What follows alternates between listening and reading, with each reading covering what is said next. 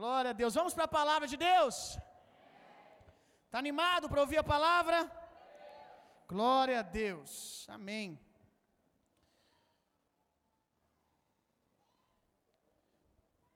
Pega a sua Bíblia.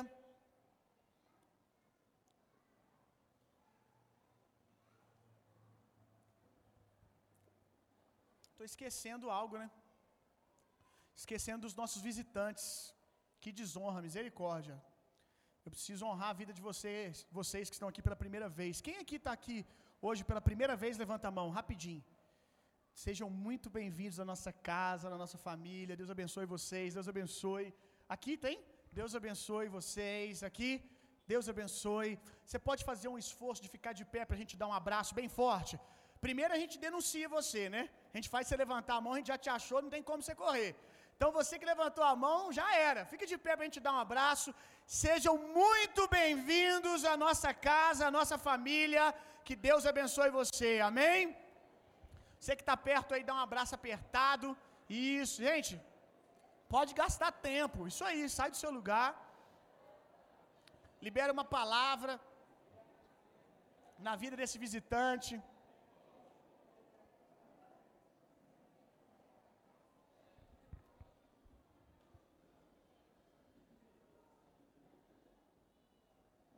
Se você não tem uma família espiritual para chamar de sua e quiser deixar nós sermos essa família, nós nos sentiremos muito honrados. Agora sim, vamos para a palavra, amém? Vamos ver o que Jesus preparou para nós, o banquete que ele preparou para nós na palavra. Abra sua Bíblia comigo. Abra sua Bíblia comigo lá em Salmos 127. Salmos 127, verso 4. O tema da mensagem hoje é Arqueando o arco e polindo as flechas. Diga comigo, arqueando o arco e polindo as flechas. Como flechas na mão de um homem poderoso, assim são os filhos da mocidade. Vamos ler todos juntos no 3? 1, 2, 3. Como flechas na mão de um homem poderoso, assim são os filhos na mocidade. Cadê os homens e mulheres poderosos de Deus aqui? Poderosos de Deus. Se as flechas são os filhos, quem é o arco?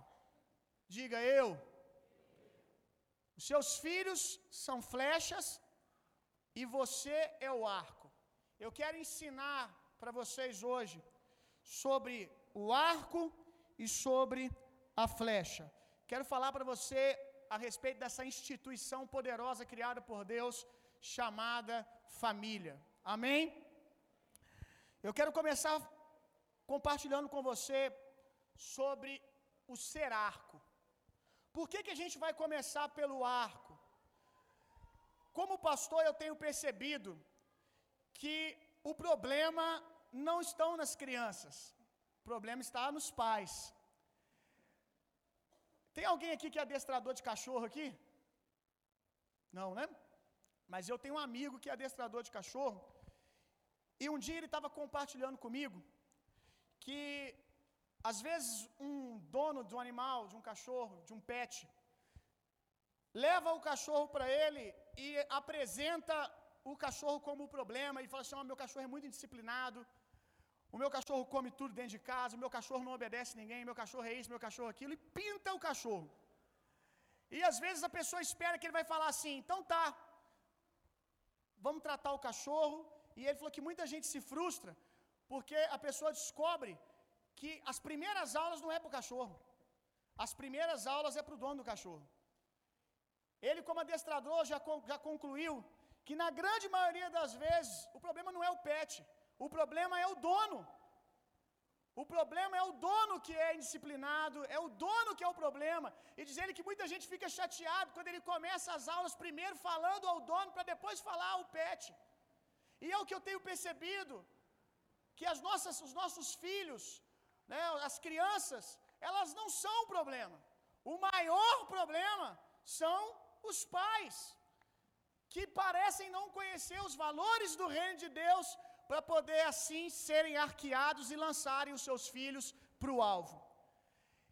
Essa, essa madrugada foi umas três horas da manhã, umas três horas da manhã, o Tito ele acordou chorando desesperadamente, assim, um escândalo. Eu acordei com meu coração na boca, disparado. Achei que estava acontecendo uma coisa assim muito séria e a Natália também estava um pouco assustada. Aí eu peguei ele no colo, comecei a ninar ele um pouquinho, ele dormiu e não era nada. Provavelmente ele ficou lá sobre o bracinho dele, ficou com o braço dormente, ou teve um pesadelo, um susto, alguma coisa. Mas eu voltei para o quarto e eu cheguei à seguinte conclusão: que não há nada, meu irmão, não há nada nessa vida que eu precise mais do poder do Espírito Santo que para criar o meu filho. Se você não pensa que você precisa do poder do Espírito Santo para criar o seu filho, para educar o seu filho, para ministrar no seu filho, é porque você não entendeu ainda a responsabilidade que é ser pai que é ser mãe. Se você acha que você dá conta sem o Espírito Santo, você ainda não entendeu. Você está achando que é só botar no mundo. Que criar filhos é ter filho e pronto. É muito mais que isso, irmão. É saber, é ter o temor que você tem sobre a sua tutela, que você é mordomo de algo que tem o poder para transformar o mundo, meu irmão. E está nas suas mãos, amém? Por meio de você é que Deus vai treinar essa criança, que Deus vai discipular essa criança para que ela cumpra o propósito dela. Eu tenho sentido cada dia mais um temor santo de Deus com relação à minha postura e com relação à postura da minha esposa. Tem muita coisa que eu faço e que nunca me incomodou, nunca foi um problema. O jeito, da, o jeito de eu falar as coisas, a maneira de eu me comportar, que você provavelmente jamais sentiria ofendido, você nem ia perceber que talvez existe um nível acima, que existe um nível superior para que eu ande. Mas quando eu recebi a dádiva de ser pai, meu irmão, que temor. Que temor. Coisas que eu nunca percebi que eram problemas. Eu tenho ouvido o Espírito Santo falar comigo, você tem que mudar isso. Você tem que mudar o seu tom de voz, tem que mudar a sua maneira de responder a isso, responder. Para sua esposa, para o seu rebanho, isso nunca foi um problema, mas para o seu filho é. Então, eu preciso que você tenha esse temor como pai, meu irmão. Esse santo temor na educação do seu filho, sabendo que ele é uma arma poderosa. Olha, a maioria, a maioria dos pais, a maioria dos pais acham que apenas levar os seus filhos para a igreja, colocar eles dentro da igreja, é o suficiente para que o seu filho encontre o propósito dele, para que o seu filho possa futuramente agradar a Deus, cumprir o propósito dele. Mas quando a gente vai lá para o Velho Testamento, a gente vê uma figura disso. E muita gente está preso nessa figura, a figura de Samuel. Samuel, o profeta Samuel, quando ele era um bebezinho, antes dele nascer, a mãe dele disse: Olha, se eu tiver um filho, um filho homem, eu vou consagrar ele ao Senhor. Quantos aqui querem que os seus filhos sejam consagrados ao Senhor? Não tenho dúvida que você deseja isso. Aí o que que Ana, a mãe de Samuel, fez quando o filho nasceu? O que que se entendia naqueles dias que era consagrar um filho ao Senhor? Levar ele para o templo. Ana, quando o filho nasce, na hora que chega a época do desmame, Ana pega o seu filho e leva para o templo e deixa lá. E você conhece a história de Samuel. Ele cresce servindo o sacerdote Eli. E muitos de nós ainda têm essa figura de que isso é o caminho para consagrar os nossos filhos, levá-los para o templo, levá-los para a igreja. Mas eu quero te dar uma boa notícia. O templo de Deus agora é você, meu irmão. Você é o templo do Espírito Santo. Não existe um outro lugar onde Deus habite para você levar o seu filho. O lugar de adoração, aonde o seu filho vai crescer, sendo instruído para ser um profeta, um sacerdote, um ministro de Deus, é a sua casa, é a sua família. Posso ouvir um amém? Abra a sua Bíblia comigo lá em Efésios, capítulo 5, verso 23. Efésios, capítulo 5, verso 23.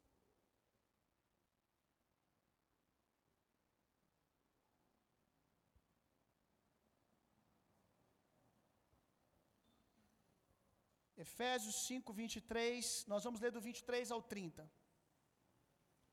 Porque o marido é a cabeça da mulher, como também Cristo é a cabeça da igreja, sendo ele próprio o salvador do corpo.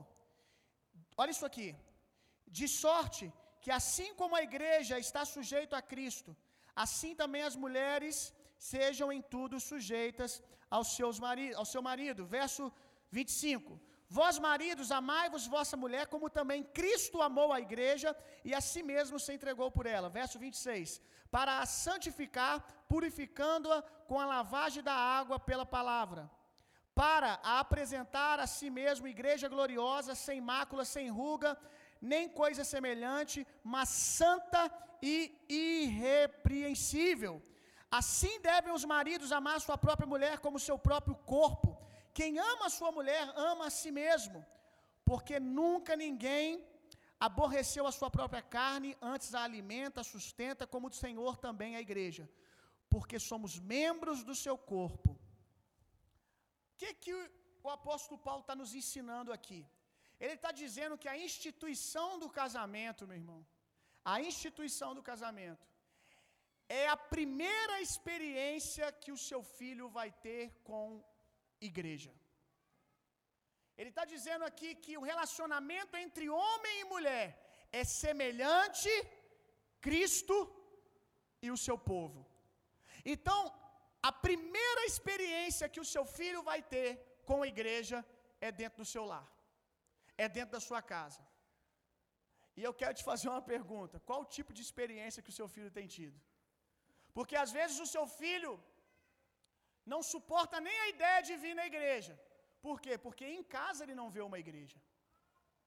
Nós precisamos ser a manifestação, a primeira manifestação de igreja para os nossos filhos, meu irmão. Porque o seu filho não vai ficar enfurnado dentro de programação de igreja de segunda a segunda. Diga em nome de Jesus. Poxa, pastor, eu quero que o meu filho fique enfurnado dentro de igreja de segunda a segunda. Errado!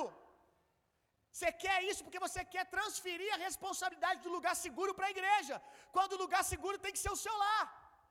Deixa eu dizer uma coisa para você. Eu não quero que os nossos filhos se tornem ativistas religiosos como nós nos tornamos um dia. Graças a Deus aqui você está sendo curado. Amém? Mas muitos de vocês já tiveram péssimas experiências de ver sua, sua família ser destruída pelo, em nome de um ativismo dentro da igreja. De segunda a segunda dentro da igreja. Aí, como eu sempre digo, né? Ah, por que, que o meu, a minha família não se converte? Por que, que os meus pais não se convertem? Você, não se converte? Você não pode mudar um mundo que você não está. Se você nunca senta na mesa com seus pais, como é que eles vão conhecer Jesus? Se você não tem tempo, tempo é uma expressão de amor. Tempo é uma expressão de amor, é honra.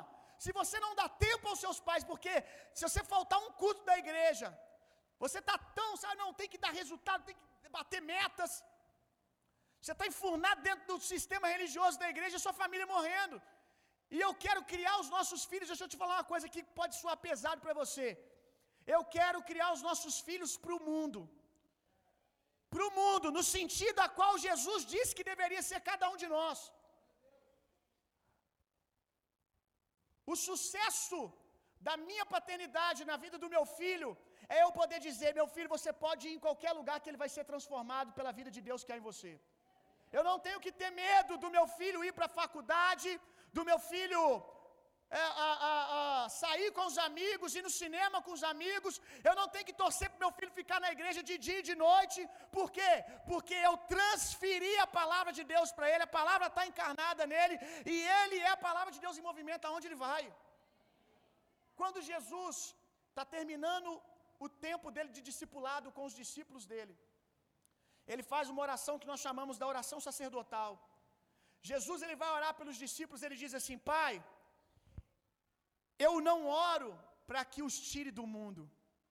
Eu oro para que o Senhor seja com eles, como o Senhor foi comigo. E nós hoje parece que treinamos e criamos os nossos filhos para tirá-los do mundo, quando eles são flechas para derrubar o inimigo, meu irmão. Os nossos filhos devem ser treinados para serem flechas afogueadas para derrubar o inimigo. Daqui a pouco a gente vai falar sobre isso. Nós não podemos ter medo de treinar os nossos filhos para que eles sejam raposinhas incendiadas, incendiando a seara do inimigo e manifestando o reino de Deus. Amém?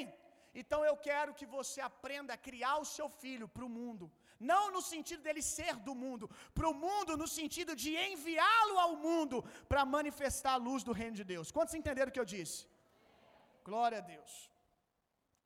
Às vezes é assustador para nós, como pastores, tias e tios da escolinha das crianças, o que nós ouvimos delas, meu irmão. Se eu parasse aqui para falar as coisas absurdas que nós já ouvimos das crianças, do quanto o, o lar delas muitas vezes é tóxico, de quanto elas carregam peso e ficam às vezes torcendo para chegar final de semana para ir para a igreja, para poder sair daquele ambiente de guerra que é dentro do lar delas. Nós já ouvimos dentro da salinha coisas do tipo: eu tenho medo do meu pai. Por que, meu filho, que você tem medo do seu pai? Porque o meu pai, ele grita com a minha mãe e às vezes ele encosta ela na parede. Nós já ouvimos coisas absurdas, meu irmão. Você ainda acha que a gente não tem que aprender primeiro a mexer com arco? A flecha, ela só vai alcançar o seu objetivo se o arco se deixar ser arqueado. Se ele se deixar ser dobrado. E Deus quer dobrar você. Deus quer arquear você. Deus quer esticar você para que você possa enviar o seu filho mais longe do que você. Deus quer esticar você e eu quero te perguntar: você ama o seu filho ao ponto de se deixar ser esticado um pouco mais no seu caráter? Ser esticado um pouco mais na sua postura? Ser esticado um pouco mais. Ah, pastor, se eu for mudar tudo que eu tenho que mudar, para que o meu filho tenha um lar um pouco mais próximo da cultura do reino de Deus, vai doer. Que bom, você ama o seu filho. Amém? Deixe o Senhor te esticar. Ainda que seja desconfortável, mas para que no tempo oportuno você possa lançar o seu filho para o alvo. Amém?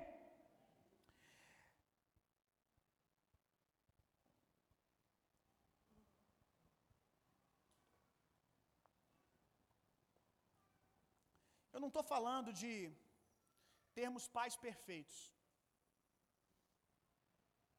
Eu não estou falando que você tem que ser um pai perfeito, que você tem que ser uma mãe perfeita, para que o seu filho possa alcançar o propósito dele. Eu não estou dizendo que você tem que ser um pai ou uma mãe sem um histórico negativo para que o seu filho encontre o propósito dele, para que o seu filho cresça num lar saudável. Eu estou dizendo que você precisa intencionalmente manifestar a cultura do reino de Deus todos os dias na sua casa. Inclusive faz parte da cultura do reino de Deus, quando nós sabemos que não somos perfeitos, inclusive pedir perdão. Coisa linda o seu filho te ver fazer isso. Você não precisa ser perfeito, mas você precisa ser um pai intencional. E intencional é fazer assim: eu estou fazendo isso para o meu filho ver. Eu estou fazendo isso para minha filha ver. Eu podia pedir perdão no, lá no quarto escondido, mas eu, eu, quando eu gritei com a minha esposa, quando eu falei de um jeito que eu não deveria, ele estava presente. Então eu vou falar na frente dele. Quando ele me vê gritar com alguém no trânsito, eu vou ser intencional chegando em casa, falando assim: meu filho, lá na mesa, assim, o pai quer pedir perdão, porque ele se excedeu um pouco lá no trânsito com o rapaz que fechou ele. Quantos estão entendendo o que eu estou dizendo? Então eu preciso que você decida ser intencional na manifestação da cultura do reino de Deus na sua casa. Fazer e saber por que está fazendo, sai do automático. Acorda de manhã e cria um ambiente do reino de Deus dentro da sua casa. É muito triste como a gente vê que alguns pais, ao invés de criar esse ambiente saudável para os filhos, usam os filhos, usam os filhos com as suas motivações incorretas, para poder, é, colocam mentalidade de competitividade dentro dos filhos, ao invés de criar esse ambiente de perdão, aí cria um ambiente de competitividade dentro de casa com os filhos. Meu filho, você tem que ser melhor. Meu filho, você tem que fazer desse jeito. Você tem que ser melhor do que Fulano. Você tem que fazer isso para você dar alegria para o papai. Você tem que fazer isso. E muitos pais, porque foram frustrados porque foram frustrados a sua vida inteira, querem colocar toda a responsabilidade dos filhos de fazerem alguma coisa para que eles tenham algum prazer. Isso é tóxico demais para o seu filho, meu irmão. Crie um ambiente saudável dentro do seu lar, sem essas raízes de amargura, sem esses sentimentos. Que o sentimento que governe o seu lar seja o fruto do Espírito. Amém? Que você possa criar um ambiente saudável para o seu filho. Salmo 127, verso 5. Volta lá.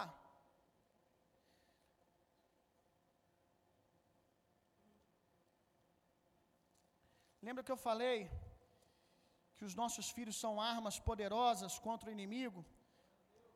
Vamos ler o verso 5 agora.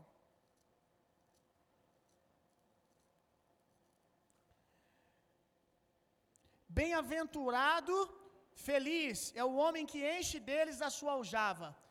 Não serão confundidos quando falarem com seus inimigos à porta da cidade. Eu creio que muitas das orações que nós temos feito sobre avivamento, muito do clamor que está no nosso coração sobre a transformação do mundo, está dentro dos nossos filhos, meu irmão. Como eu sempre digo aqui, Deus não faz nada por falta do que fazer. Quando Deus cria algo, Ele cria por um propósito. Todos nós viemos para a terra carregando uma provisão de Deus para manifestar o reino de Deus aqui. Então, muitas das nossas orações, do que nós queremos ver mudado no mundo, está nos nossos filhos. São as armas que Deus nos deu para derrubar o inimigo. Deixa eu te falar uma coisa: seu filho parece pequenininho, né? Miudinho, não parece um guerreiro, não parece um soldado de guerra, mas ele carrega a resposta de Deus dentro dele para mudar o mundo, meu irmão. Tem provisão de Deus dentro do seu filho para responder o avivamento que você orou no seu quarto. Muitas das coisas que você orou, que você gostaria que fossem restauradas na sua família, está dentro do seu filho, está dentro da sua filha, e é legado dele construir isso. Davi, ele queria construir um templo para Deus, e Deus disse: Você não, quem vai construir é o seu filho. Quem vai construir esse lugar de habitação para mim é o seu filho. E eu tenho certeza que muito daquilo que nós queremos fazer para Deus está escondido dentro dos nossos filhos. Mas olha que interessante. O que, que Deus disse para Davi? Quem vai construir é o seu filho. Quem era Davi? Davi era um homem excepcional como guerreiro, era um guerreiro derrubador de gigante como nunca houve. Davi era um salmista maravilhoso. Davi era um rei maravilhoso. Davi ele era bom em quase tudo, ele só não era bom em uma coisa, em família. Ele só não era bom em ser pai. Olha como Deus é, é sábio. Aí vai Davi e fala: Eu quero construir um lugar para o Senhor, para o Senhor habitar. Aí Deus empurra Davi para a área mais frágil da vida dele. Você quer mesmo, Davi? E Davi era um cara que amava a Deus de todo o coração. Aí Deus disse: Você quer? Então quem vai fazer isso é o seu filho. O que, que Deus faz? Deus empurra ele de volta para casa. Qual foi o filho de o filho de Davi que construiu? Salomão. Aí Salomão, quando ele começa a escrever sobre sabedoria, ele diz que quem ensinou sabedoria para ele foi o pai dele. O pai dele que ensinou para ele a importância da sabedoria. E quando o Senhor se apresenta a Salomão e diz: Salomão, o que, que, você quer pedir? Você pode pedir qualquer coisa, tipo o gênio da lâmpada. Deus aparece para Salomão e fala: Salomão, você pode me pedir qualquer coisa: dinheiro, reinos, você pode pedir o que você quiser. O que, que Salomão pede? Sabedoria. Quem ensinou isso para ele? O pai dele, que plantou isso no coração dele. Olha que coisa linda, meu irmão. Aquilo que você quer fazer para Deus, a plenitude do seu ministério se fecha nos seus filhos. O sucesso do seu ministério só vai se fechar se você conseguir que o seu filho construa um lugar para a habitação de Deus. Que o seu filho continue o avivamento que você tem provocado. Quantos aqui tem provocado um avivamento nessa cidade? Pois os nossos filhos estão carregando o próximo nível. Amém? Você crê nisso? Glória a Deus. Abra sua Bíblia comigo lá em Mateus, no capítulo 18. Eu quero compartilhar algumas verdades poderosas com você. Mateus, capítulo 18.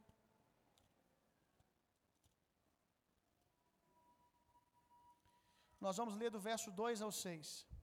Três verdades poderosas sobre as crianças que estão aqui. Mateus 18, verso 2 ao 6. Quem encontrou, diga eu amo a palavra de Deus. E Jesus, chamando as crianças, a pôs no meio deles e disse: Em verdade vos digo, que se não vos converterdes e não vos fizerdes como crianças, você já entendeu aqui o que é conversão, né? Olha que coisa linda. Se não vos converterdes e não vos fizeres como crianças, de modo algum entrareis no reino dos céus. Portanto, aquele que se tornar humilde como esta criança é o maior no reino dos céus. E qualquer que receber em meu nome uma criança tal como esta, diga comigo, a mim recebe. Mas qualquer que escandalizar um destes pequeninos que crê em mim, melhor fora que lhe pendurasse ao pescoço uma mó de, de azenha e se submergisse na profundeza do mar. Primeira coisa que nós aprendemos aqui em Mateus 18, verso 2 ao 6, sobre as crianças, que nós precisamos aprender com elas. Que elas são professores da cultura do reino de Deus também a nós. O Tito de manhã, quando ele acorda, ele nunca acorda de mau humor, gente. Ele sempre acorda de manhã com um sorrisão no rosto que até constrange a gente. A primeira reação dele, quando ele abre o olho, é olhar para a gente e começar a sorrir. É mais ou menos isso que a Bíblia chama de sono do justo. Por que, que o justo ele dorme e tem uma noite tranquila? Porque ele não carrega acusação e condenação nenhuma. O que nos tira o sono são as condenações, as acusações, os pesos. E nós precisamos acordar como Tito todos os dias, numa convicção que nós temos um bom pai que já cuidou de tudo. Sabe por que, que o Tito acorda sorrindo? Porque ele sabe que o leitinho dele já está garantido. Ele já sabe que toda vez que ele fizer caquinha, a gente vai estar tá lá para limpar. Ele não tem preocupação nenhuma, ele está jogado nos nossos braços, meu irmão. Confiante no nosso cuidado com ele. E é esse o nosso desafio. Aprender a ser como crianças nesse sentido de nos deixarmos sermos cuidados por Deus. Sabemos que Ele está cuidando, sabendo que Ele está cuidando de todas as coisas, meu irmão. Assim como o Tito acorda de manhã sem se preocupar se ele vai ter as necessidades dele supridas, nós deveríamos acordar assim também, já sorrindo, dizendo: Esse dia vai ser maravilhoso. Por quê? Porque quem fez esse dia foi o meu Pai. Deus fez esse dia, então por si só esse dia é maravilhoso. Tudo que Deus faz é bom, então eu já acordo sorrindo. E não é assim, né? Comigo, com você. Às vezes a gente já acorda no outro dia trazendo os problemas do dia anterior, já levanta, a primeira palavra que a gente fala é murmuração. Primeira palavra que a gente fala é reclamação. Se o Tito parar de acordar de manhã sorrindo, o que ele aprendeu é acordar sorrindo. Se isso mudar, ele está aprendendo com alguém. Entendeu a responsabilidade? Ele acorda sorrindo todo dia. Se ele começar daqui a uns dois, três anos a acordar murmurando, ele aprendeu isso com alguém. Ele viu alguém que acorda diferente dele. Ele viu que alguém que acorda de manhã, a primeira coisa que fala é: segunda-feira. Oh Deus, vem comigo que essa semana está difícil. Meu Deus, já comecei a semana, já tenho um monte de BO para resolver. O que ele aprendeu é acordar dizendo bom dia, Senhor. Senhor cuidou de tudo, glória a Deus, aleluia. Qualquer coisa diferente disso, ele está aprendendo com alguém. Como que o seu filho acorda? Provavelmente é parecido com você. Espero que você possa dizer glória a Deus por isso. Amém. Crianças amam aventura. Filho, a gente tem que fazer uma viagem de 10 horas de carro. Uh! Se você falar para ele, a gente vai de avião, é 40 minutos. Prefiro de carro. Sim ou não? Prefiro de carro por quê? Porque a bagunça vai ser maior. É mais tempo de aventura. A gente esqueceu isso, meu irmão. Criança ama aventura. Quantas aventuras Deus tem proposto para você e você fica de cara emburrada? Não dá, não consigo, não posso. Crianças perdoam com facilidade. Sim ou não? Elas brigam? Brigam. Às vezes o pau quebra, meu irmão. Você bota quatro crianças junto, daqui a pouco elas estão igual guerreiros espartano decidindo quem vai ficar com o brinquedo. Mas quando elas precisam pedir perdão, elas não têm problema com isso. Na verdade, quando passa 15 minutos, a mesma criança que deu com um carrinho na cabeça da outra, tá os dois empurrando o carrinho junto. Já nem lembra mais. Aonde que elas aprendem a guardar mágoa? Aonde que elas aprendem a guardar rancor e dizer assim: enquanto não vier falar comigo, eu não perdoo. Enquanto não tiver uma postura do lado de lá, eu também não vou me movimentar. Com quem que elas aprendem isso? Crianças, crianças têm uma capacidade absurda para aprender, meu irmão. Criança gosta de aprender. Quando foi que nós paramos de amar o aprendizado, meu irmão? Eu fico vendo Tito, ele fica reparando tudo que a gente faz, ele está começando a entrar na fase de começar a imitar. Outra coisa, né? Criança não tem problema de ego, né? Ela não tem problema em imitar ninguém, ela não tem problema em, em, em brincar igual o amiguinho, né? não tem problema de ego. Agora, a capacidade de absorção de aprendizado de uma criança é incrível. A gente precisa voltar a amar o aprendizado. Uma outra coisa que eu coloquei aqui, valorizar as coisas simples. Quem está ensinando para o seu filho que celular de última geração é muito importante é você, meu irmão, porque você nem, nem gostava disso quando você era criança. Você nem sabia mas, é, o que, que era celular. Criança valoriza coisas simples, meu irmão. É a gente que às vezes prefere, né, ganhar tempo e botar o celular na mão dela. Deixa eu te falar uma coisa. Eu não estou dizendo que naqueles ambientes, né, de agitação da criança, o celular não seja uma ferramenta você botar três palavrinhas lá para ele ouvir, para ela ouvir. Mas deixa eu fazer um apelo aos pais aqui. Meu querido, pare de transferir a atenção para os seus filhos para o celular, a responsabilidade de dar atenção para os seus filhos para o celular. Celular não existia na sua geração, o seu pai dava conta. Sua mãe deu conta, você está aqui, está vivo, amém? Debaixo de muito cocão também, mas tá. Amém? Mas você sobreviveu. Não tinha celular, era bater palminha, era pegar carrinho, era chamar para brincar, era falar senta aqui, brinca com o pai. Agora tudo é celular, celular, celular, celular, celular, celular, celular. E a gente está transferindo a responsabilidade de dar atenção para esses aparelhos eletrônicos. Não faça isso, meu irmão. Passe tempo com seu filho, toque no seu filho, brinque com seu filho. Você soltou pipa? Você já levou seu filho para soltar pipa? Já brincou de peão? Ah, mas as crianças de hoje em dia não gostam. Por que, que não gostam? Porque ninguém apresenta para elas. Compra um peão que vai gostar sim, meu irmão. Sabe por que, que você acha a verdade é o seguinte? Você quer enganar você mesmo dizendo que criança não gosta dessas coisas? Porque essas coisas custam você brincar com elas. Essas coisas custam a sua participação. Se você não ensinar a soltar pipa, ela não vai aprender. Aí eu vejo hoje, não tem problema não.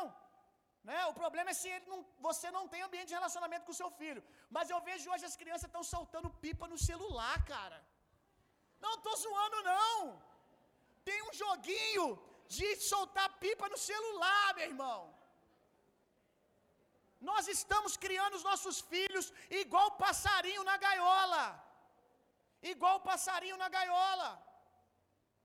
A coisa mais próxima de voar que ele vai conhecer é pular de um puleiro para o outro. Olha que coisa estranha. O seu filho brincar de, de soltar pipa no celular como se isso fosse, tipo assim, o mundo acabou. Não dá mais para soltar pipa. Se ele quiser ter essa experiência, tem que ser seu, pelo celular. Porque você não pode pegar uma linha, ir com seu filho para o quintal, para o alto de um morro e falar: seu pai foi um péssimo saltador de pipa, mas eu tenho que te ajudar a ter essa experiência. Porque eu não aguento mais você soltando pipa no aplicativo. Que isso, meu irmão? Um jogo de tabuleiro, brincar de totó, arrancar a tampa do dedo naquele negócio lá, como é que é o jogo de prego? Meu Deus, cara. Meu pai é marceneiro, então aquilo lá não faltava lá em casa, meu irmão. Tinha de vários tamanhos, com várias cabeças de prego para arrancar cada hora um pedaço do dedo. Mas era gostoso demais, mas aí carecia do meu pai brincar comigo. Não dá para pagar e falar assim, não, é, é, brinca aí sozinho, não tem jeito. Tem que ter outra pessoa brincando. E a gente precisa trazer os nossos filhos para perto, ter relacionamento, meu irmão. Tocar no seu filho, sorrir com seu filho, brincar com seu filho, celebrar coisas simples da vida, meu irmão. Valorizar as coisas simples. Segunda coisa, quem recebe uma criança recebe Jesus. Você repetiu em voz alta, você lembra? Recebe a mim. Jesus estava dizendo. Quem recebe uma criança, recebe a mim. Então quer dizer que o tempo que você se nega a passar com seu filho, você está negando passar tempo com Deus. Tempo para você digerir. O tempo que você se nega a passar com seu filho, você está se negando a passar tempo com Deus. Deixa eu te falar uma coisa. Se durante o seu dia você tem que escolher brincar com seu filho ou se trancar no seu quarto de oração, vai brincar com seu filho. É mais espiritual do que você ficar orando dentro do seu quarto de oração. Eu vou dizer de novo. Eu não estou dizendo que você ter tempo a sós com Deus não é importante. Você só entendeu diferente se você quer entender. Se você, num determinado dia da semana, você só tem. A semana está apertada. Ou você passa tempo no seu quarto orando, ou você brinca com seu filho. Brinque com seu filho. Porque o seu filho é um lugar onde Deus se manifesta, meu irmão. Aquele que recebe uma criança recebe a mim. Então aquele que rejeita também me rejeita. Então tem gente que, em nome de espiritualidade, estão rejeitando Deus. Ah, porque eu preciso ir para a igreja. Ah, porque eu preciso fazer isso. Como é que o menino vai gostar de igreja? Se a igreja se tornou um adversário. Se a igreja arranca você dele. Eu estou dizendo que você não deve congregar, gente? Estou dizendo? Ah, eu entendi isso, porque você é idiota. Porque você quer entender, porque você não quer aprender, você é tolo.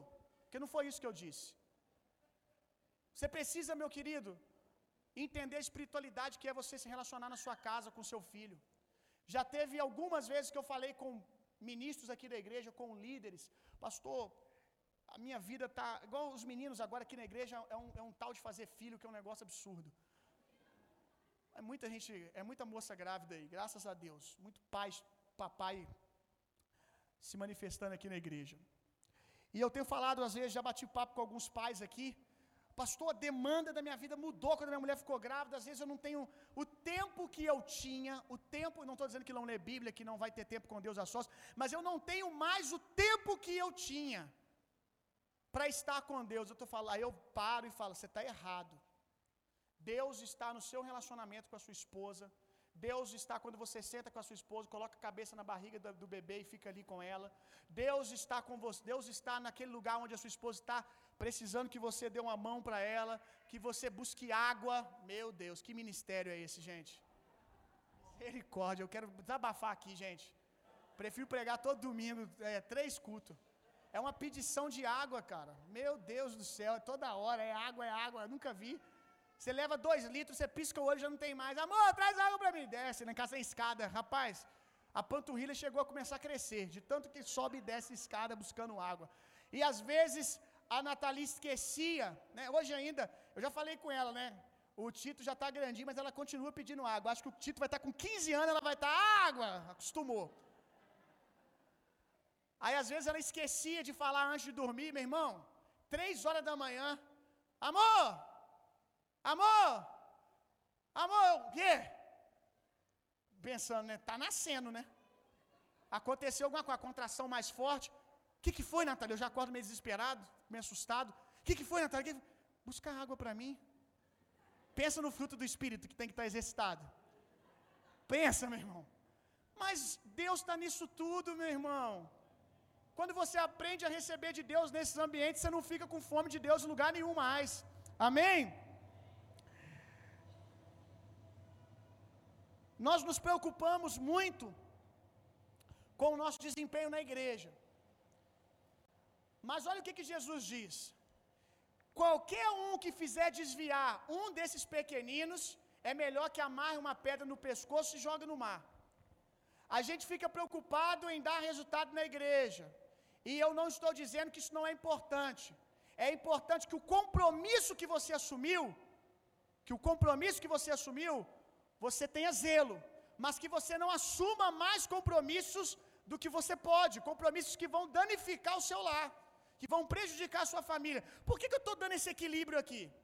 Porque às vezes também né, não tem tanto compromisso na igreja, tem um compromisso saudável, está dentro de um ministério, nada pesado, mas está sempre agindo de maneira descompromissada, e teu filho está vendo isso. Teu filho está vendo que você não tem zelo, que você não tem palavra. Isso também é importante. É, a, a, as tias passam aperto quando elas vão fazer esse teatro. Porque às vezes o pai chega, não estou dizendo que é esse aí não. Mas qualquer teatro, qualquer ação que elas fazem com as crianças que depende da responsabilidade dos pais, elas passam aperto. Porque é pai avisando na última hora que não vai poder mais. É pai falando que não vai poder trazer o filho, mas assumir um compromisso com o filho. Que tipo de ensinamento você está dando para o seu filho, meu irmão? Agora, voltando aqui, o que, que Jesus diz? Melhor é amarrar uma pedra do pescoço, jogar dentro de um rio, do que desviar um desses pequeninos. Então, mais importante do que você ter sucesso com seus amigos de ministério, é você ter sucesso com o seu filho. Não adianta nada você ter sucesso em tudo da igreja, mas não ter sucesso na educação do seu filho, meu irmão. Você pode ter acertado em tudo. Olha Davi, Davi vinha acertando em tudo. Deixa eu construir uma casa para o Senhor. Deus diz: não. Tem uma coisa que lhe falta acertar que é a mais importante. Deixa um legado. Deixa um legado. Então não adianta você acertar em tudo que você faz para Deus se você não acerta nesse objetivo que é transferir a cultura do reino de Deus para os seus filhos. Amém? Glória a Deus. Como eu estava dizendo, crianças têm uma capacidade de absorção de conhecimento absurda. E talvez você pense que quando eu falo assim, eu estou falando de criança de 5 anos, estou falando de 4 anos, de 3 anos, eu estou falando até de bebê na barriga da mãe, meu irmão. Crianças são esponjinhas, a capacidade deles absorverem ambiente é absurda. Eu te provo isso na palavra. A Bíblia diz que quando João Batista, que estava no ventre da sua mãe, se encontrou com Jesus, que estava no ventre da mãe dele, a Bíblia diz que João Batista começou a se mover dentro do ventre cheio do Espírito Santo. Então a Bíblia está nos dizendo que aquele bebezinho já tinha percepção espiritual. Agora, para as mamães aí que estão grávidas, os papais que estão grávidos aí, que você olha para os rapazes, você vê que eles estão grávidos também, né? Quem pegou, pegou. Eles engravidam junto. Papai e mamãe que está grávido aí, o seu filho está lá no ventre, mas ele está absorvendo tudo. Ele está absorvendo todo o ambiente da sua casa. Então não espere o seu filho fazer um ano, nascer, dois anos, três anos, para você começar a criar um ambiente saudável, da, cheio da cultura do reino de Deus, cheio dos frutos do Espírito. Ele está absorvendo agora. Ele está absorvendo agora. O seu filho já pode estar sendo cheio do Espírito Santo no ventre. Assim como ele pode estar recebendo uma série de sentimentos negativos no ventre. Então tenha esse zelo de criar um ambiente onde o seu filho pode receber do Espírito Santo. Amém? Para a gente caminhar para o término, quero compartilhar agora sobre as nossas flechinhas. Hábitos poderosos que transferem a cultura do reino de Deus. Hábitos poderosos que vão polir as nossas flechas. Obviamente, não são os únicos, tem muitos outros, mas eu, quero, eu destaquei alguns aqui que eu julguei importante compartilhar com você hoje. Abra sua Bíblia comigo lá em Deuteronômio. Deuteronômio, capítulo 4, primeiro. Nós vamos dar uma passeada aqui. Você está aprendendo alguma coisa? Glória a Deus.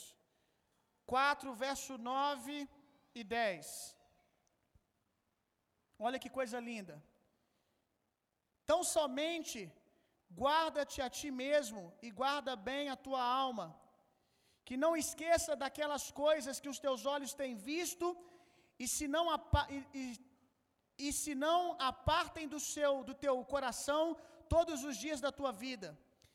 E as farás saber a teus filhos e aos filhos de teus filhos, no dia em que estiveste perante o Senhor teu Deus em Horebe, o Senhor o Senhor me disse: Ajunta-me este povo, e eu farei ouvir as minhas palavras, e aprendê-las para temerem, para temerem todos os dias na tua terra e as ensinarão aos teus filhos. Primeira dica que eu quero te dar para polir os seus filhos: conte aos seus filhos. Capítulo 4 aqui está nos ensinando isso. Conte aos seus filhos os grandes feitos que você já experimentou do Senhor. Pastor, não experimentei nada. Comece a experimentar a partir de agora. Olha o que que a palavra está nos orientando. Compartilhe com seus filhos e os filhos dos seus filhos aquilo que o Senhor fez, a experiência que você tem tido com o Senhor. Na mesa, que às vezes você usa a mesa para murmurar, para reclamar, para falar mal dos outros, para falar mal de alguém, falar mal de parente, comece a periodicamente na mesa falar para o seu filho: Filho, eu já te contei o dia que o pai viu uma pessoa ser curada? Eu já te contei do dia que eu orei para uma pessoa, ela foi cheia do Espírito Santo? Eu já te contei as histórias dos grandes avivamentos, do avivamento que eu participei? Olha que coisa linda, meu irmão. Comece a dizer para o seu filho que Deus não está preso lá no Velho Testamento, que Deus não está preso no, no Novo Testamento, que Deus não é um Deus de ontem, que Deus está vivo hoje.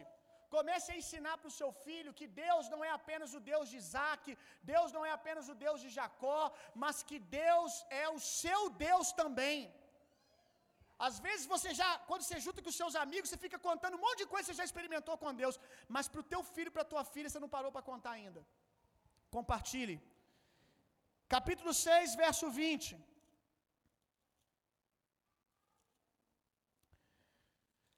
Verso 20 ao 23.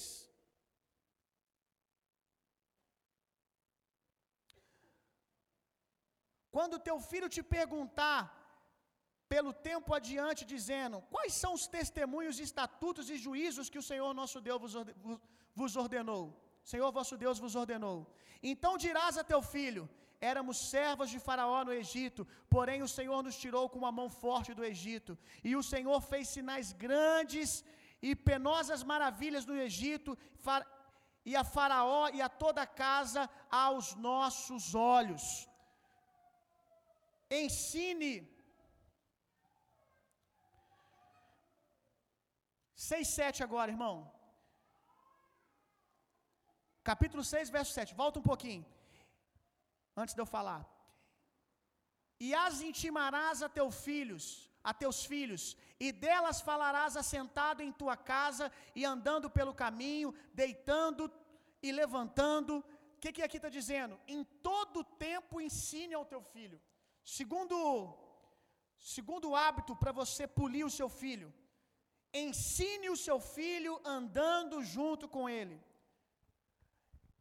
Eu estou assim com muita expectativa quando o Tito já puder sair comigo para ministrar, passar o dia comigo, porque eu quero que ele veja os meus hábitos e a minha cultura do reino de Deus, meu irmão. Eu quero que o meu filho, como eu disse, veja como eu acordo, e eu confesso que eu preciso mudar a minha maneira de acordar, porque o Tito está bem mais crente que eu. Eu quero que o meu filho me veja acordando. Eu quero que o meu filho me veja assentando. Eu quero que o meu filho me veja como eu me assento na mesa, do que, que eu falo quando eu estou na mesa. Eu quero que o meu filho me veja como eu vou me deitar. Qual é o hábito que eu tenho? Crie rotinas, meu irmão, que manifestem, que criem, daqui a pouco eu vou falar sobre isso, que criem uma curiosidade no seu filho, que ele pergunte, pai, por que, que você faz isso? Deixe o seu filho te ver ofertando, não só na igreja, Sabe?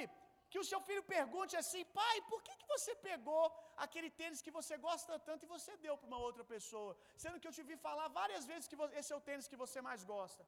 Quantos estão entendendo o que eu estou dizendo? Traga o seu filho para andar junto com você, meu irmão. Para ele passar tempo contigo. Por que, que o seu filho não pode passar tempo com você? Porque ele vai ver aquilo que ele não deveria ver? Então mude. Que você possa ter uma vida que o seu filho possa dizer: tudo que eu faço, eu faço porque eu vi o meu pai fazer e você se orgulhe disso. Que você possa se orgulhar. Eu estava lembrando lá em casa como os filhos né, copiam os pais. Gente, a minha infância inteira eu fiz caderno de caligrafia para ter aquela letra linda, bonita, sabe? E quando eu estava conseguindo, eu comecei a admirar o jeito do meu pai escrever. Meu pai escreve com letra, a gente chama de letra palito, né? Eu lembro até hoje que eu chegava no escritório dele, eu via o jeito dele escrever, eu achava aquilo a coisa mais linda do mundo. Mal eu sabia que isso não faz muito sucesso. Mas eu achava aquilo coisa mais linda do mundo. Aí eu comecei a tentar aprender a escrever do jeito que ele escreve. Custei aprender e agora não consigo fazer de outro jeito. Eu só escrevo assim. Olha isso, meu irmão andar junto. O que, que o seu filho pode aprender sobre Jesus andando com você? Use sempre palavras de afirmação com seus filhos. Celebre cada conquista dos seus filhos. Mas celebre mesmo, faça festa. Faça festa. Primeiro desenho do seu filho, meu irmão, coloca numa moldura. Olha para ele e fala: "Nunca vi um artista igual você, meu filho". Que coisa linda. Celebre cada ponto positivo do seu filho. Ele pegou uma coisa e guardou no lugar. Celebre, faça festa. Diga o quanto ele é importante, o quanto ele é maravilhoso. Porque muitas vezes isso ele não vai encontrar lá fora. E o triste é que muitas vezes não encontra nem dentro de casa. Quando é para repreender, para dizer o que está errado, os pais são rápidos a, a, a falar. São rápidos a apontar o que o filho não consegue fazer. Às vezes até comparam, como eu disse. Ah, mas o filho de fulano faz, meu filho. Olha o filho, olha o filho do vizinho, ele guarda tudo, você não guarda nada. Começa a criar uma competitividade. Que você possa, no nome de Jesus, meu irmão, as coisas mínimas. Eu não sei você, mas na minha vida com Deus, os meus mínimos acertos eu sinto Deus celebrar comigo. Os mínimos acertos que eu tenho, eu sinto o Espírito Santo se alegrar comigo, dizendo: Uau! Não disse que você ia conseguir, não disse que você era capaz. Que você faça o mesmo com seus filhos, meu irmão. Celebra tudo. Se o seu filho chegou e desenhou lá na parede, né, a parede branquinha do quarto, né? Seu filho vai lá e fez uma, todo mundo aqui já passou por isso, eu vou passar ainda. Seu filho cismou que ele era um artista plástico. E ele pegou caneta e desenhou no, no quarto todo. Aí você tem duas opções: chegar lá e começar a gritar: Não, eu pintei ontem, como é que você fez? Ele não fez aquilo para ouvir isso, ele fez aquilo para que o pai se agradasse. Para que você chegasse ali, meu filho, que pintura maravilhosa. Primeiro você celebra, meu filho do céu. Agora deixa eu falar uma coisa com você, meu filho. Se você tivesse feito no papel, eu ia guardar. Para sempre. A parede aqui, uma hora eu vou ter que pintar, meu filho. Ou então você vira para ele e assim: Meu filho, você é um artista tão bom que amanhã eu vou comprar um materialzinho para você desenhar. Para que você não precise fazer aqui na parede, porque um artista igual você merece papel. Amém?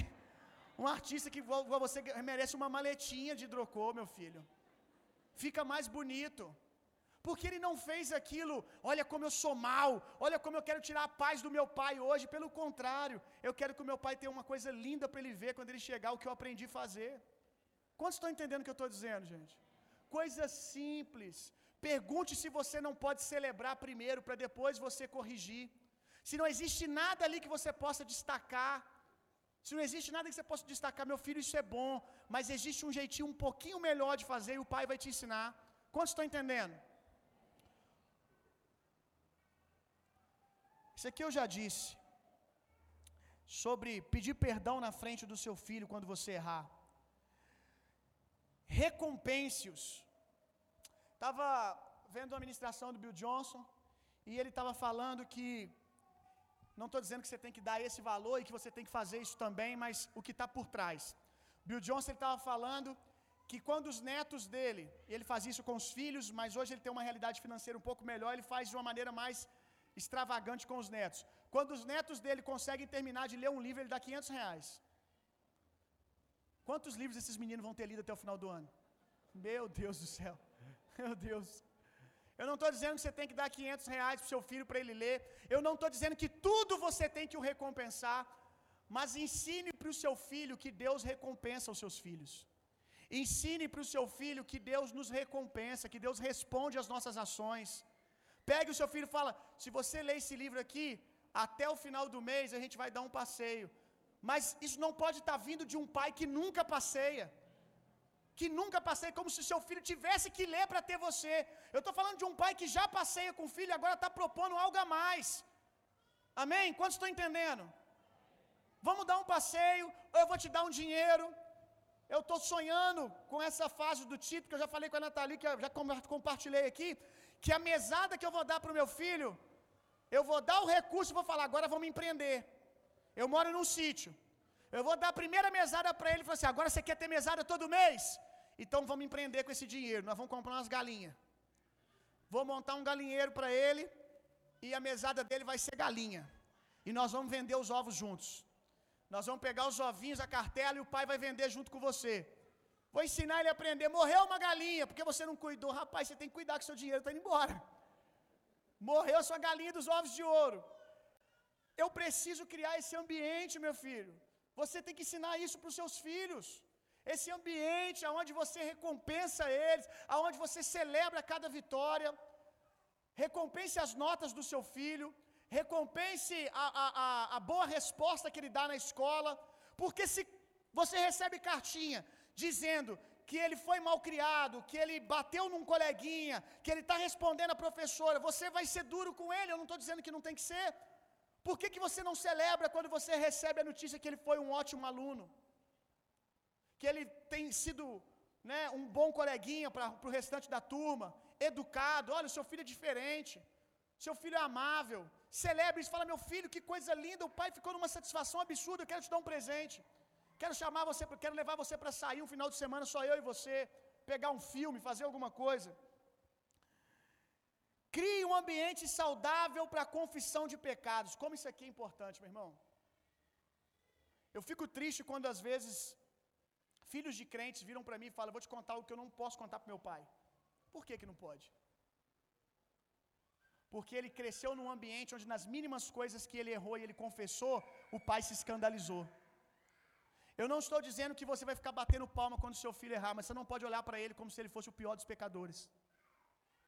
Você precisa criar na sua casa um ambiente de graça, aonde o seu filho, quando sabendo que errou, ele vai, você vai ser a primeira pessoa que ele vai procurar. Isso depois de adulto, na adolescência, fiz uma besteira no colégio hoje. Vou procurar o meu pai. Ainda que eu sei que eu vou receber algum tipo de correção, eu sei que ele não vai gostar do que eu fiz, mas eu sei que tem um ambiente de graça. Ele não vai se escandalizar. O que, que é se escandalizar? A pessoa está falando, você está, oh, meu Deus. Você cria um ambiente de peso. Você precisa criar um ambiente de graça, meu irmão. Um ambiente onde você diz para o seu filho: Meu filho, você errou, mas tem como a gente acertar ainda. O pai vai ajudar você a corrigir isso, nós vamos pegar junto. Você já pediu perdão para Deus? Pois bem, Deus já te perdoou e a nossa casa também te perdoou. Amém? Dê atenção primária, primária aos seus filhos. Eu vejo, e eu sei que é um hábito nosso, a gente acha até bonito fazer isso, mas agora você vai aprender que não é. Às vezes eu vejo, por exemplo, tem um pai conversando comigo e o filho chega e começa a pedir atenção. O filho começa, pai, olha o carrinho que eu ganhei, pai, olha isso. O que, que geralmente a gente faz e a gente acha que é o certo? Espera aí que o pai está conversando abaixe. Pare o que você está fazendo. Mostre para o seu filho que ele é a pessoa mais importante no mundo para você. Seu filho te chamou atenção porque ele fez algo que ele quer que seja celebrado. Para ele foi importante. Ou ele está se sentindo ameaçado. Então o que, que você faz? Abaixa fala: O que, que você quer falar, meu filho? Ah, é mesmo? Você ganhou um carrinho? Nossa, que lindo, meu filho. Deixa eu ver o carrinho. Ele vai se sentir satisfeito. Pastor, meu filho não se sente satisfeito. Converse com ele mas não na frente dos outros. Na frente dos outros você mostra que ele tem prioridade. Eu, como pastor, isso vai ser um desafio para mim, meu irmão. Porque eu sei que eu vou estar conversando com as pessoas na igreja e meu filho vai estar toda hora na barra da minha saia, né? Garrado, ah! na barra da, da minha calça, né, gente? esses, dita esses ditados populares, garrado na barra da minha calça, querendo atenção. Mas o que, que eu vou dizer para o meu filho se toda vez que eu estou conversando com o irmão da igreja eu viro para ele e falo, agora não, o pai está ocupado? O que, que eu estou dizendo para ele? Que a igreja está muito acima dele num grau de importância.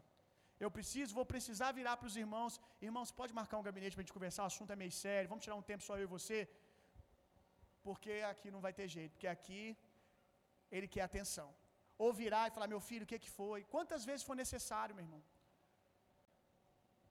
Vamos lá. Abre a sua Bíblia comigo lá no livro de Provérbios. A gente vai dar uma passeada em Provérbios agora.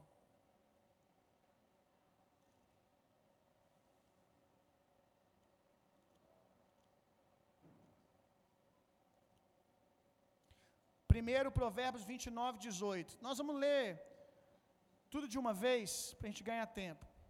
Primeiro, Provérbios 29, verso 18.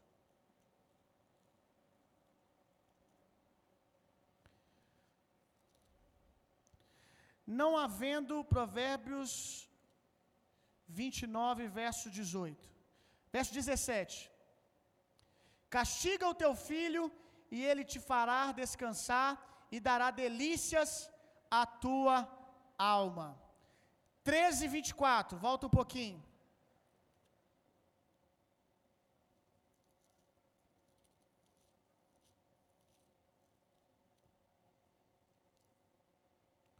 O que retém a sua vara aborrece o seu filho, mas o que o ama a seu tempo o castiga.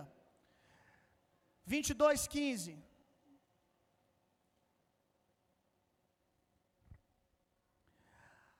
A estutícia está ligada ao coração do menino, mas a vara da correção a afugentará dele.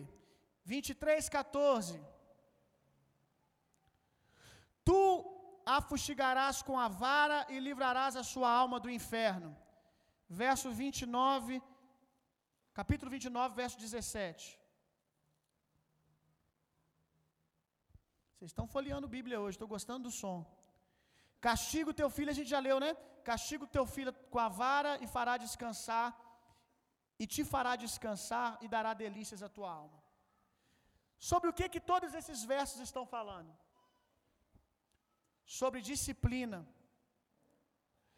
Eu sei que hoje há muitos há muitos dentro do do ambiente da pedagogia que dizem que você não pode corrigir o seu filho com vara. Aí eu vou te perguntar: você vai ficar com a Bíblia ou vai ficar com aquilo que eles estão dizendo? Eu não estou dizendo que você vai espancar o seu filho, gente. A Bíblia mesmo diz para você não fazer isso. Mas a Bíblia diz que você precisa corrigir o seu filho quando necessário. É chato para a gente falar sobre isso, mas é necessário. Porque o que a gente tem visto, né, de pessoas que esconderam a disciplina e, muito, e até a disciplina física quando necessário, esconderam a disciplina física dos seus filhos, filhos que nunca receberam uma chineladinha, né, uma varinha de goiabada, eita, de go, pé de goiaba, é uma benção, não é, gente? Hein? Não? É uma benção, meu irmão. Filhos que nunca receberam esse tipo de correção, e a gente vê jovens e adolescentes hoje que são jovens desenfreados com relação à disciplina, com relação à ordem. Aqueles que foram criados, olha isso aqui, uma frase do Bill Johnson que eu achei super interessante. Aqueles, foram, aqueles que foram criados sem disciplina, quando necessária até física, não têm limites, perdem o senso de direção e foco, porque a lei é feita por eles mesmos. Se você fosse pastor de jovens, você saberia que isso é uma verdade. Depois fica difícil para qualquer um corrigir.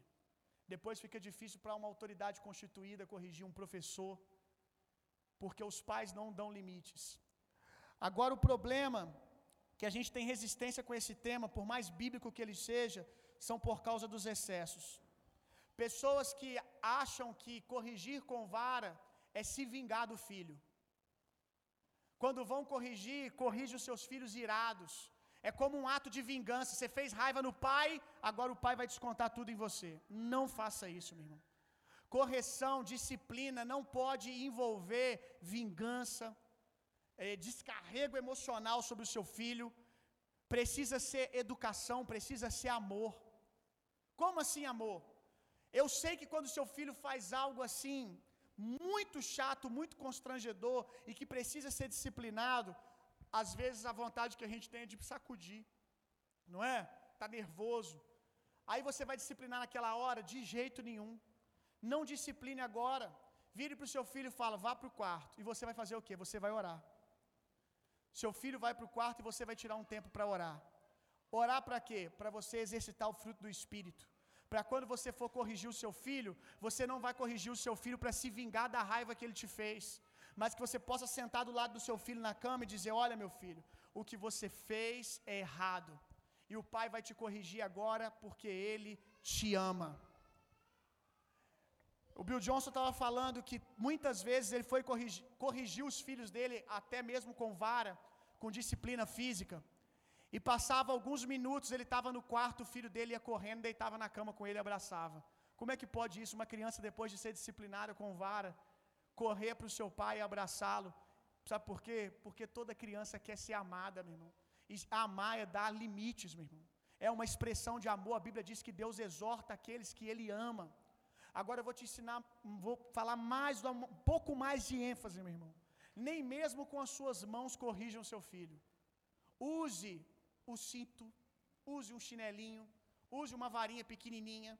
Não é para espancar o seu filho, meu irmão. Misericórdia. Mas é para você corrigi-lo. E quando você fizer isso, por que, que você não vai usar a sua mão? Porque a sua mão é para fazer carinho. A sua mão é para fazer carinho no seu filho, não é para você bater nele. Já falei com a Nathalie que lá no quarto do Tito vai ter a varinha da educação, bem bonitinha lá, com versículo e tudo. Para ele olhar para ela de dia e de noite. O seu filho tem que entender que você não tem prazer em bater nele, meu irmão. Como que ele vai descobrir isso? Quando você não faz isso com raiva. Quando ele vê nos seus olhos que a raiva já passou e que está penoso para você discipliná-lo. Mas ele percebe que é necessário. Não corrija o seu filho com raiva. Pastor, eu não consigo corrigir se não for com raiva. Aí eu prefiro que você não corrija e se trate. Você precisa de tratamento. Se você não consegue corrigir o seu filho em amor, se corrigir o seu filho tem que ter sentimento de raiva, de ira, você precisa se tratar primeiro. Aí eu não quero que você corrija o seu filho, mas você precisa ser tratado. E outra coisa importante na hora da correção, diga ao seu filho por que, que ele está sendo corrigido. Por isso que é a importância de fazer depois que a poeira baixou. Não corrija os seus filhos dando beliscão na frente dos outros. Tem pai que fala, eu nunca dei uma chinelada no filho, mas faz muito pior, dá sacode na frente de todo mundo, dá beliscão na frente dos outros. Sabe por que, que você precisa gritar muito com seu filho? Sabe por que, que você precisa né, dar sacode nele na frente de todo mundo que a sua palavra não vale? Porque ele já viu que ele pode ir mais um pouquinho. Sabe? Ele pode que você não cumpre aquilo que você fala. Se você aprender a virar para o seu filho e falar assim: meu filho, a sua atitude não está legal, você não está se comportando. O pai já falou uma, o pai já falou duas. Agora é o seguinte: quando chegar em casa, eu já falei isso com a Natália, que vai ser mais ou menos assim. Quando chegar em casa, você aproveita agora, que já vai ter correção mesmo. Se quiser, tu toca o terror mesmo. Porque quando chegar em casa, você vai tomar três varinhas abençoada, vai tomar três chineladinhas. Aí, como é que a criança faz? Já reparou como é que elas são inteligentes? Vira um doce no caminho para casa. E muitas vezes, como tem, tem tanto entrelaço emocional na educação, o pai fala: ah, não, vou, não vou fazer mais, ele está tão bonitinho. O que, que você tem que fazer, meu filho? Lembra que o pai falou? Não, mas eu não estou fazendo mais nada. Mas o pai disse. O pai falou com você lá na igreja, o pai falou com você lá no passeio, que se você ficasse fazendo pirraça, chegar em casa, você ia ser corrigido. Senta aqui agora. Corrige, depois você pega e dá um abraço e fala: O pai te ama. O pai te ama e não quer que você erre o alvo.